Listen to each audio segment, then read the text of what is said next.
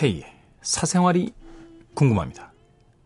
오늘은 서울 노원구 월계동의 K씨가 보내주신 사연입니다.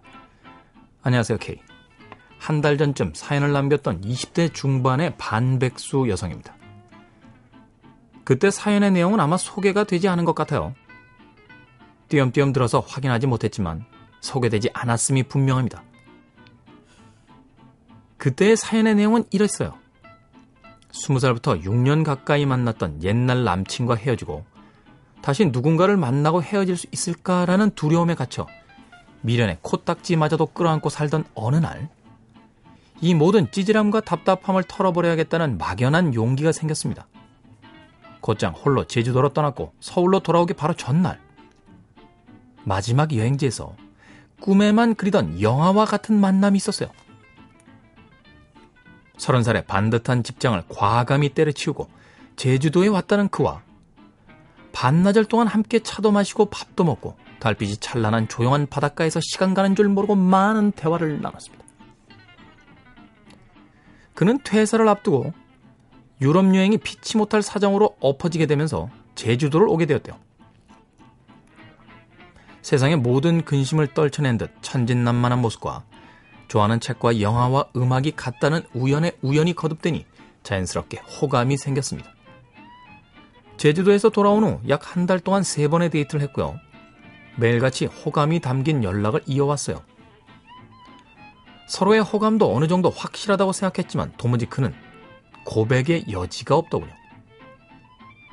태어나서 난생 처음 내가 먼저 고백을 해볼까 하는 생각마저 들 만큼 저의 호감은 부풀 대로 부풀어버린 어느 날 새벽 1시쯤이었습니다. 혼자서 포장마차에서 술 마시고 있다던 그가 제가 매일 생각나곤 너무 보고 싶다 라고 연락이 왔어요. 이미 호감이 터질 만큼 부풀어버린 저 또한 보고 싶다고 답을 했고요. 어중뛴 그의 마음을 확실히 확인할 기회라 여기고 그가 있다는 포장마차로 냉큼 달려갔습니다. 그러나 그의 대답은 허무하게도 나이 서른은 적은 나이가 아니라고. 그런 나이에 반듯한 직장을 때려치고 나온 자신은 저를 행복하게 해줄 자신이 없답니다. 서른이라는 나이는 죽지도 살지도 못할 때 찾아오는 나이나라, 나이라나 뭐라나. 그랬으면 새벽 1시에 홀로 포장마차에서 술을 마시건 콜라를 마시건 생각이 난다 보고 싶다. 뭐 있다고 표현을 한 것은 너무 비겁하지 않습니까? K. 그 포장마차 사건 이후로도 꾸준히 그에게서 연락이 옵니다. 연인인 듯 연인 아닌 연인 같은 모습으로. 요거는 요새 유행하는 노래 가사죠. 네. 그에게 빠져도 단단히 빠진 저는요. 그에게 기다려보겠다는 미련한 대답까지 하고 돌아왔습니다만. 제가 객관적으로 예쁜 외모를 가진 것은 아니지만 그와 연락하는 중에 두어 번의 고백도 받았고요. 길에서 제 번호를 물어보는 남성도 있을 만큼 나름의 매력도 갖췄는데 저를 좋아해주는 남자를 등지고 저를 한심하게 만드는 남자밖에 보이질 않습니다. K와 생선 작가 모두에게 답을 듣고 싶어요. 저는 나만 위로할 것을 잊고 잘 지내라는 말도 없이까지 읽은 생선 작가의 애독자입니다. 아, 이분 참 험한 짓을 하셨네.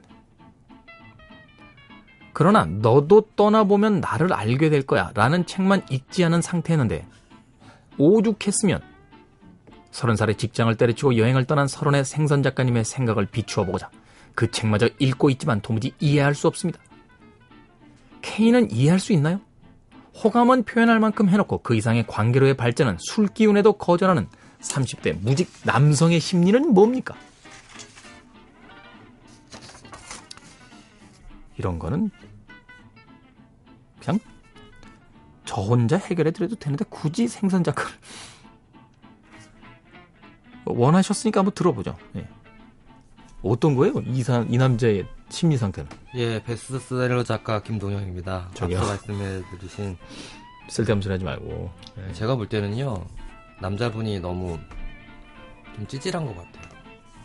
그리고 약간 너무 깊게 생각하는 거, 극단적으로 생각하시는 것 같고요. 자포자기한 심정인 것 같아요. 근데 서른 살의 나이가 뭐 죽지도 살지도 못하는 나이라고 하셨는데 제가 볼 때는 좀, 우습고요. 한마디로 말해서 그냥 이분은 지금 상황에 자기 상황에 빠져서 그냥 뭐라고 해야 될까 용기를 많이 잃으신 것 같아요. 그리고 너무 많은 것에 의미를 부여하고 그래서 잘 자기 마음 표현을 못하고 그냥 그 여자분한테 차라리 그러면 놔주는 거나 아니면 감정 표현을 안 하는 게 옳은 건데 이러지도 못하고 저러지도 못하고 갈팡질팡 하다가 계속 그러시는 것 같아요. 그리고 서른 살의 나이가 너무 많다고 자기가 생각하고 계신데요. 서른일곱 살이 된 지금 저는 여전히 왕성하게 제대로 된 직장을 다니고 있지 않지만 정직원으로 열심히 활동하고 있는데요. 뭐라고 해야 될까? 좀 남자분이 용기가 없으시거나 아니면 용기라기보다는 아니 그러니까 그 얘기는 지금까지 들었고 음. 어떻게 해야 될 것 같아요? 어떻게? 만약에 정말 좋으시면요. 옆에 가만히 계셔 주시면 시간이 지나면요. 그 남자는 오게 되어 있어요. 제 경험에 비추어 볼때 안 오면 옵니다. 아니 그러니까 뭘로 온다는 거예요? 게시를 받아요? 아니 게시를 받는 게 아니고요. 남자가 여자한테 이제 뭔가 친근함을 느끼거나 안정감을 느끼면요. 미안한 마음이 들기 때문에 지겨워 지겨워져서 떠난 사람도 있잖아요. 누구? 예? 누구? 난 아는데 누군지. 아 저는 저 같은 경우는 근데 이렇게 이런 상황이면 옆에 두고 있다가 음. 그러면서 감정만 계속 교류하다가 어느 순간 남 저, 는 미안해지더라고요. 그래서 그 여자를 받아들이는 성격이거든요. 전 대부분 그렇게 사귀어가지고 받아들여요? 네. 그래서 한 꽤 오래 사귀어요. 한 5년 정도. 그리고 미안한 마음이 가실 때쯤 사람이 내가 내가 사생활을 다 아는데 여기서 방송에서 거짓말을 하고 그래요. 어, 거짓말 아니에요, 진짜예요. 저 여자친구 그렇게 사귀었는데. 아무튼 아니, 별로 도움이 안 됐네요. 역시 이런 거는 K가 전문이니까 연애 상담이나 이런 심리 상담은 K한테 하시는 게 좋을 것 같아요. 좀 이따 나와요. 네. 네. 잠시 안녕히 가십시오. 네. 노원구 월계동의 K씨. 네. 이 남자분요. 네. 고백을 하는데 왜 정식으로 프로포즈는 안 하냐? 네. 그런 거죠, 뭐. 자신이 치러야 될 대가는 치르지 않고 얻고 싶은 건 얻고 싶다. 그런 거 아닌가요? 그죠? 그러니까 고백을 했어요. 난 네가 좋아. 어, 네가 날 좋아해주면 좋겠어. 근데 난 죽지도 살지도 못하는 직장도 없는 서른 살이야. 그러니 내게 남자친구로서의 어떤 책임감이나 이런 건 기대하지 마. 라는 거잖아요. 전 비겁하다고 봐요. 어. 고백을 했으면 승부를 내든지, 자신이 없으면 고백을 말든지, 제주도라는 여행지에서 그럴듯하게 자기를 드러냈다가 서울이라는 현실 속으로 돌아오니까 입을 꾹 다무나요? 그리고 월계동의 K씨가 뭐 지금 당장 결혼하자고 했던 것도 아니잖아요. 책임질 자신이 없다고요? 뭘 책임져요? 연애라는 거에. 둘이서 즐겁게 하는 거지.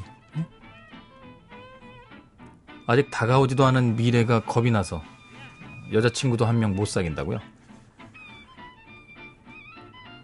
그게 겁나서 지금 여자친구도 한 명 못 사귈 남자라면 미래의 자기 자리는 찾아내겠습니까? 제 충건 이런 겁니다. 이 남자는 아닌 것 같아요.